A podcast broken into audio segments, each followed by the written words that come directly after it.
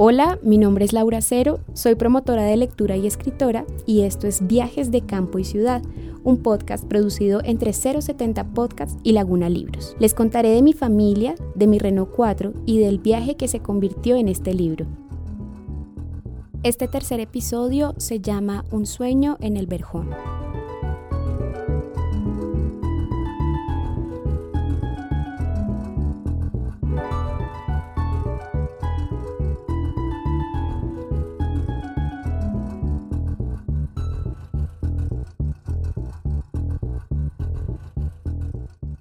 El Renault 4 es un carro emblema, emblema de la familia colombiana también porque uno es para familias como la mía, clase media casi baja, de pocos recursos y son, pues realmente es un carro que es muy económico, los repuestos no cuestan nada.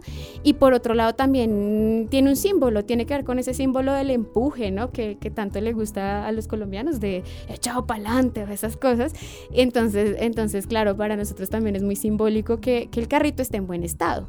Entonces esos, esos Renault 4 aguantan de estar talados, de hecho el nuestro ahorita tiene un golpe terrible en un lado, tiene las latas rotas, el piso podrido, o sea, todavía hay cosas que arreglarle, eh, pues terribles, pero el carrito ya está muy bien. Yo quisiera que mi carrito fuera perfecto, pero luego me acuerdo que vivo en el campo y entonces que siempre va a estar lleno de barro.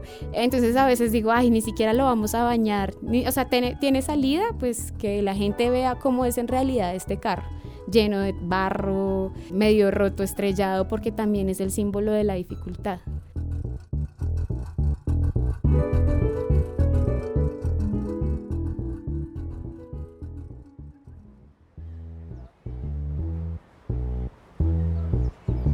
Universidad Nacional, octubre 22.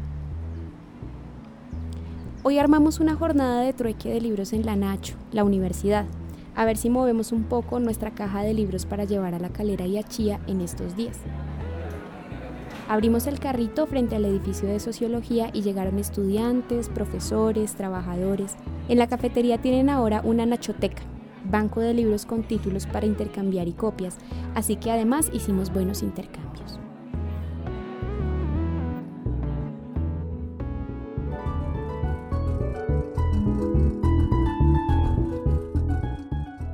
En este punto ya ha pasado, no sé, unas tres semanas, ya fuimos al mecánico el mecánico ha arreglado el carro, o eso dice, pero digamos que el problema de la llanta fue un problema que no se arregló sino como unos seis meses después, cuando por fin conocimos a, al mecánico que sigue siendo actualmente el mecánico del Renault 4, que es don Rodrigo. Me cansé también de relatar cuántas veces la llanta se dañó, se me hacía que iba a ser reiterativa, entonces la saqué, pero la idea, lo cierto era que él siempre se dañaba por el mismo lado de la llanta. Pero logramos ir a la, a la nacional. Digamos que moverse por la zona urbana es complicado porque siempre hay un policía, un celador o alguien que te dice que no puedes parquear el carro en ese lugar a hacer las cosas. Yo pienso mucho en el vendedor ambulante y realmente la problemática de no poder ofrecer nada en ningún lado porque te sacan de todas partes nos pasaba con el carro, pero como la Nacional es la casa y en la Nacho hay, hay parqueadero, pues dijimos, no, este es el lugar perfecto. De hecho, yo ese día hice hasta un volantico. Yo también extrañaba mucho mi universidad. Yo salí de la Nacional en 2011 y llevaba muchos años sin ir, sobre todo como ya mamá y todo este cuento, entonces ya mis compañeros ya se graduaron, la Nacional se transforma con cada promoción, entonces la extrañaba mucho, dije, no, pues vamos a la universidad, hicimos volanticos, los pegamos en algunos lugares avisando que íbamos a estar y de manera muy natural parqueamos ahí en sociología muy tranquilamente.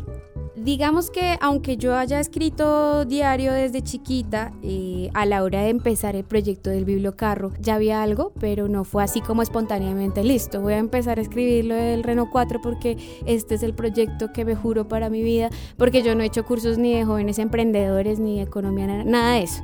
Entonces no, no ocurrió así. Pero Arco que me ve escribiendo todo el tiempo, sí me exige. Y es muy chévere, ¿no? Como tener esa, esa pareja al lado que te dice, hey, no te olvides de anotar esto, ¿no? O, hey, guarda memoria, hey, esto es importante. Entonces él tuvo mucho que ver con eso. Por otro lado, cuando surge la idea de que se publique algo, yo tengo también que replantearme también todo y hacer memoria.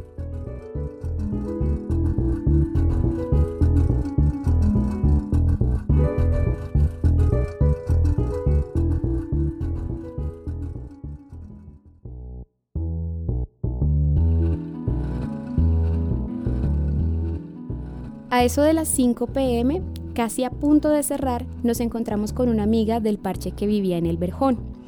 Ahora los chicos del parche están viviendo en Tenjo desde hace como un mes. Le preguntamos a Nata si tenía el dato del dueño de la casa o de alguien de la vereda, pues la verdad no nos disgusta para nada la idea de vivir en el páramo. Nos pasó el número de un señor Fabio que siempre sabe de casas en arriendo por allá. Vamos a llamarlo en estos días.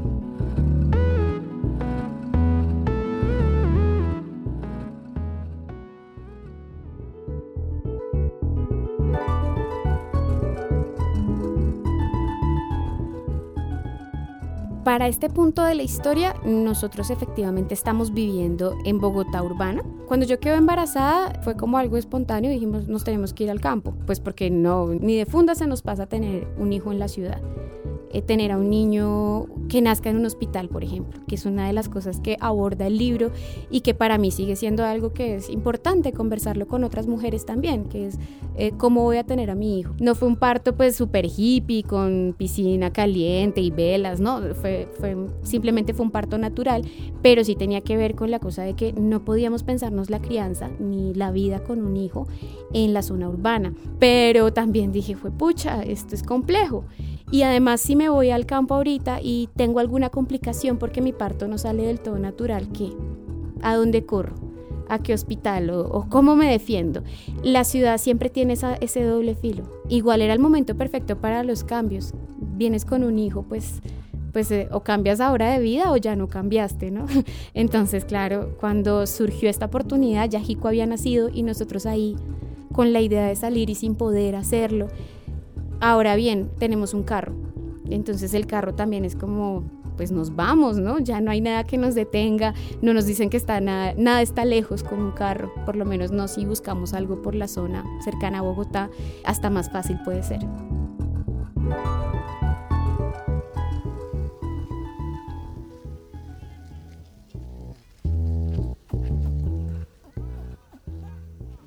Pueblo de Usme, diciembre 13. Hoy está haciendo un sol increíble. Mientras anoto este diario, don Genaro, un campesino como de 70 años, recita sus poemas aquí, en la mitad del parque de Usme Pueblo. Aquí también tenemos parqueado el carrito, justo frente a la iglesia. Hace unas semanas nos mudamos al Verjón.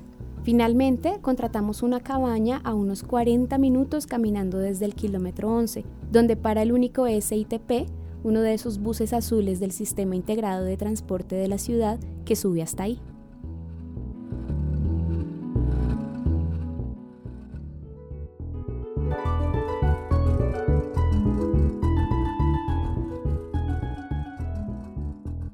Veníamos de la idea o de la historia de, de, mi amiga que me pasó el número de don Fabio. Don Fabio es, es el campesino como ese que tú lo ves y dices, wow, eh, él aquí, ¿no? Tiene sus cabritas todavía, saca su leche de cabra, saca sus quesos, sabe tejer y además, pues sí, tiene varias casas en la vereda y conoce la movida. Me dieron entonces el dato también del dueño de esa casa. Es una cabañita, es una cabañita de madera. Llegamos a verla también así con la idea de tenemos que irnos, no podemos aguantar más. Y entonces la primera prueba era que el carro subiera y que la casa no quedara muy sobre una trocha, como para que no hubiera problema. Logramos llegar, el dueño entonces nos mostró la casa estaba casi completica, eh, o sea, tenía muchos muebles, tenía baúles, canastos, eh, bibliotequita, mm, mesas, tenía casi todo. Entonces nada, llevamos una nevera pequeñita, el colchón, la cuna de jicuri y un escritorio porque realmente eso era todo lo que teníamos en el apartamento. Llegamos y el resto estaba todo en la casa. Y así empezó, así empezó esa, ese, ese cambio en el campo. La dinámica con el carro ha cambiado, pero también se ha medido justamente por cómo el carro resiste vivir en el páramo. Digamos que lo primero que, que probamos fue que entrara que hasta donde estaba la casa, pero también a los dos meses dijimos, este carro no puede seguir parqueando en la trocha, entonces el carro ahorita parquea mucho más arriba y nosotros caminamos hasta la casa porque si no el bebé se nos daña. Entonces, claro, hay una relación amor-odio con él, aunque ahorita es puro amor, porque yo siento que si le, si le echo mala vibra al carro se me daña, ¿no? Entonces, al contrario, todo el tiempo es como, dale, cielito, tú puedes, motor, aguanta, no te preocupes, lo consiento. En diciembre de 2017 le regalamos al carro una paradita de motor quedó increíble y también fue el medidor, era como listo, subiendo a la casa lo subimos en antes lo subíamos en primera, luego pudimos subirlo en segunda y ahorita que lo subimos en tercera, ¿no? Es como, guau, qué carrazo, ¿no? ya lo subo en tercera por la trocha. son cosas de ese estilo, ¿no? Que van, van midiéndonos también cómo, cómo el proyecto también está mejorando.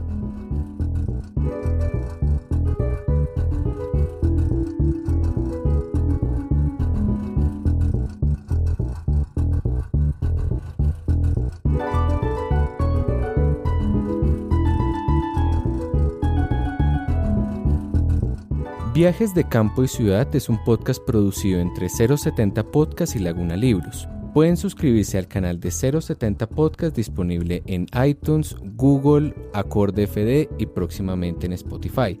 También pueden suscribirse al canal de Laguna Libros Podcast. Es narrado por su autora Laura Cero. Cuenta con la colaboración de Pedro Lemus, editor de Laguna Libros. La edición sonora y la música son por Gabriela Navas y la dirección general es de Sebastián Payán.